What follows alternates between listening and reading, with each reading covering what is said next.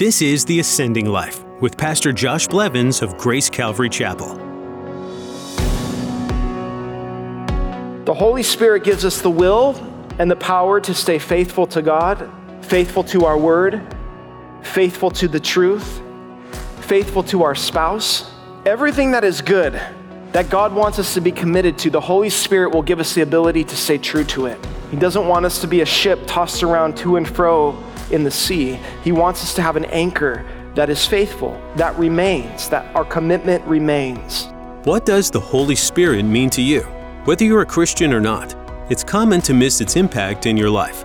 Is it just some ghost that exists in your faith? Or does it have an impact? Today in his message, Pastor Josh wants you to know that if you want to move on from the burdens that are holding you hostage, you need to take the Holy Spirit seriously. It's not some mysterious entity, but a direct reflection of Jesus. Be set free by the power of the Holy Spirit and God's free gift of grace. Now, here's Pastor Josh in the book of John, chapter 14, as he continues his message, The Purpose.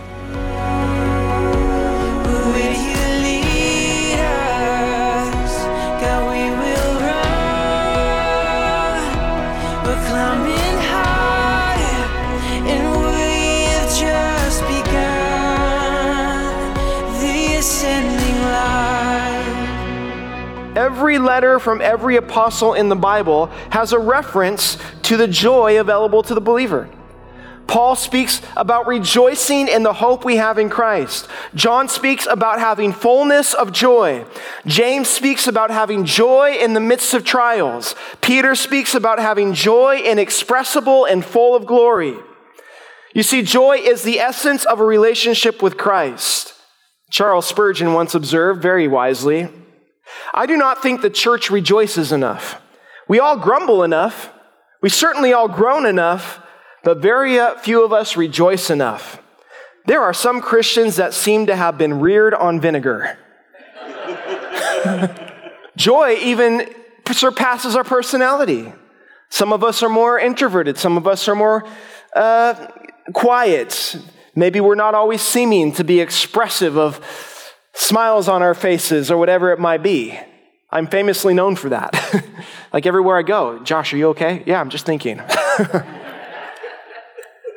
but I think um, I'm grateful for joyful people because it is sometimes a struggle for me to allow the Spirit take that preeminent place in my life to give me the joy of the Lord, to be my strength. One author once wrote that joy is a flag on the castle that indicates that Jesus is on the throne. It's a great way to put it. Third, the fruit consists of peace. I call this divine assurance that transcends earthly circumstances. In the same way that Jesus left us his joy, he also promised us his peace. In John 14, 27, peace I leave to you, my peace I give to you. Not as the world gives, do I give to you. Let not your heart be troubled, neither let it be afraid. So there's something about the peace of Jesus that produces a steadiness when the temptation is to fear. Let not your heart be troubled or be afraid. In other words, Jesus would know that as we walk through this life, we will be bombarded daily with things that want to cause us to be afraid or to be troubled in our hearts. And Jesus said the only way around that is the peace of God is the peace of the Holy Spirit, the peace that Jesus had as he walked this earth. Notice something about the peace of Jesus is that it's unique, not as the world gives. So Jesus acknowledges that there is a type of peace or an appearance of peace that the world can give you. It's a temporary peace. The world might give you a sense of financial peace for a little bit. I won't give any names because I don't want to, to uh, dishonor their story, but I, I, met with a couple in church and it was so wonderful. You know, they, they went through a season, unexpected season where everything went south financially with their, with their business. They had someone take advantage of them and, and they were saying, we had to, over four years dealing with the government and this and that, we had to pay this exorbitant amount of money. I'm afraid to even say it, that we didn't have. And the only thing that got us through is that we could look at each other and say, no matter what happens, the Lord is our king. He is our provider. And after four years, they got a letter finally said, The issue is finished. You're all clear. And they don't know how they did it, except that God's peace was with them every step of the way. The world can give you a peace that can be very easily tainted, stolen, shipwrecked. But Jesus' peace lasts forever. Jesus can give a person peace with God through faith in Jesus Christ. He can give us peace, the peace of God in circumstances and in trials. Philippians 4, verse 7 tells us that the peace of God protects our hearts and our minds in Christ Jesus. Colossians 3:15 tells us that the peace of God rules and guides our heart and our decisions. Peace is a wonderful thing to have. When you're confused about next, your next step in life, remember Colossians chapter 3 verse 15. Let the peace of God rule in your hearts. I've never regretted not making a decision I wasn't at peace about with God. I'll just wait. I'll wait till God gives me peace. It can protect against anxiety. It can be a reliever of stress. The peace of God. And then, of course, God, Jesus gives us an eternal peace. We've all heard the phrase, and we don't like hearing the phrase, rest in peace. That means someone died. But that comes from the fact that Jesus is a giver of eternal peace. We can even have that assurance. That Hebrew greeting, shalom, peace, it's actually the form of a question. Shalom, how is your peace? How is your peace? It's a direct reflection of the work of the Holy Spirit and the soil of your heart. Patience. I call patience divine endurance that overcomes my natural impulses. The King James Version gets it right. He call, uh, it's translated long suffering, to suffer long. It means steadfastness and perseverance and slowness in avenging wrongs. It's the ability to wait on the Lord. Patience, to wait on the Lord. This is one of the qualities of God that absolutely amazes me. Six times in the Old Testament, the Bible gives this attribute to God The Lord is slow to anger. This doesn't mean he doesn't get angry, it doesn't mean he doesn't act on his anger. But when he does, it's at the right time. If I were God, I think humanity would have ceased to exist a long time ago. You know, some people can wait a long time if they know that the end result will be good. But how do you wait through something that has no benefit for you?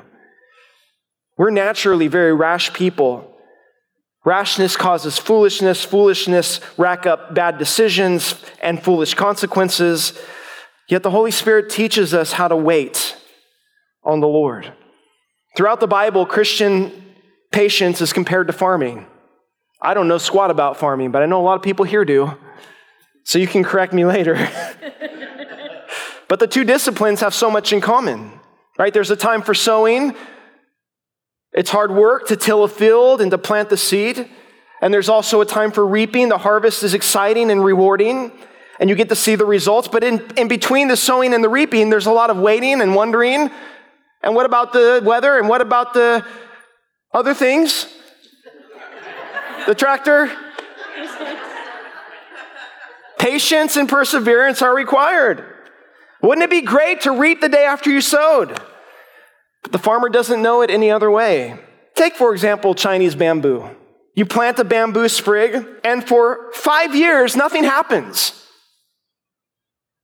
It doesn't, there is no visible growth for five years when you plant that bamboo sprig. You water it, you fertilize it, you weed it, but nothing happens year after year after year. But in the fifth year, an explosion of growth takes place. In a period of six weeks, the bamboo sprig grows 90 feet. During its period of growth, a bamboo tree can grow three feet in a 24 hour period. Sometimes Christians and churches do the same thing. We just want immediate solutions to our problem. We want immediate results to our work. We want our vision to come to pass because we really tried. Here's the thing forgive me that I, I'm speaking off the top of my head and I, I don't remember exactly which prophet it is, but God tells the prophet, take the vision and write it down. and make it plain on the tablets, so that when he so that when the appointed time comes, he who he who hears it may run. In other words, there is a time when vision is imparted, and there is a time when vision comes to fruition. And in that time between, it requires patience. The English word has a connotation of passively waiting, like patience, I'm just doing nothing. But the Greek word is actually active. The Greek word for patience it's not just waiting, it's waiting with wisdom, waiting with hope, waiting with peace, waiting with strength, waiting with prayer, waiting with perseverance. I'm waiting on the Lord, but I'm being active in my waiting. James chapter 5 verse 8 tells us, "Be also patient. Establish your heart, for the coming of the Lord is at hand." But patience is not just having to do with how we wait for things that we want or how we wait on God's timing. Patience also has to do with reactions, not just actions. How do you react when you're wrong, wronged? How do you react when you're scared? How do you react when you're hurt? How do you react when you get angry? That's a sign of patience, too. May the Spirit produce within us the patience of Christ. Kindness, divine affection, independent from the actions or reactions of others. Kindness has an idea of sincere care from the heart for other people. I think today we can get kindness and niceness mixed up. I think there's a difference between being kind and being nice. Niceness I see is somewhat passive, right? It's easy to be nice to someone in front of their face and then to turn around behind their back and just give them a good one. It is, isn't it? You can, you can be cordial and pleasant and nice to anyone for a little bit. Kindness, though, is active. It's saying good things about someone to their face and also behind their back. It's looking out for someone else's well being, even when they're not around. Kindness isn't easy, but it has an impact that is lasting. Romans 2 4 attributes the kindness of God that leads us to repentance.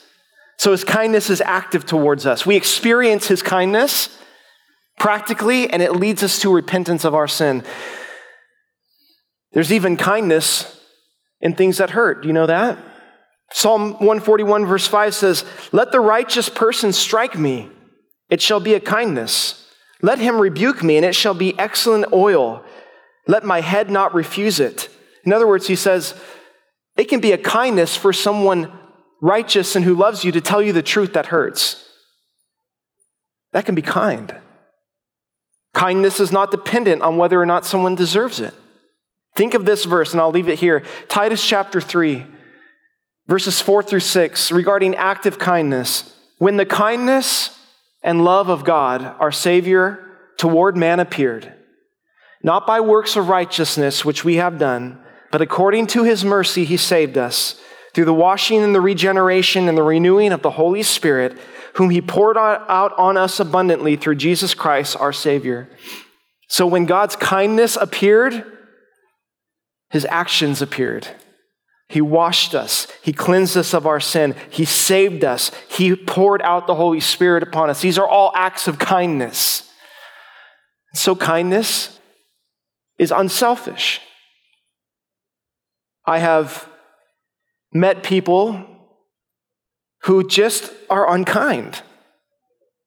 They say they love Jesus, they say they love the truth. And can I speak to maybe those with a, um, how would I say it, a more naturally intense personality for a second? Do you agree with me that all of us have tainted personality traits that we have to guard ourselves against? Like no matter how, no matter where you are on the spectrum of your personality. Well, I think that this is one you have to be careful of. If you are naturally conf- confrontational, you like debate, and you get passionate and zealous, is don't excuse your personality for lack of kindness. There is no one right personality. We're all trying to get to the personality of Jesus. That's what we're trying to accomplish. That's what the Spirit is trying to get into us. Is to become more like Christ. Goodness. Goodness is divine righteousness that overcomes moral corruption. In the Greek, it means uprightness of heart. Now, when I hear the word weird, the word goodness, I think of the scripture. It tells us twice in the Old Testament and the New. There is none good, no, not one. Even Jesus said, only God is good. So it tells me that when the human heart begins to love something that God loves, it's because the work of the Spirit is going on in that person's heart. Goodness is when I have a greater desire for righteousness than I do for moral corruption. And then he tells us that faithfulness. Faithfulness is divine commitment that remains unaffected by uncertain circumstances. Again, it's the natural human tendency to be double minded, to be shifty, to, be, to do whatever is in our best interest.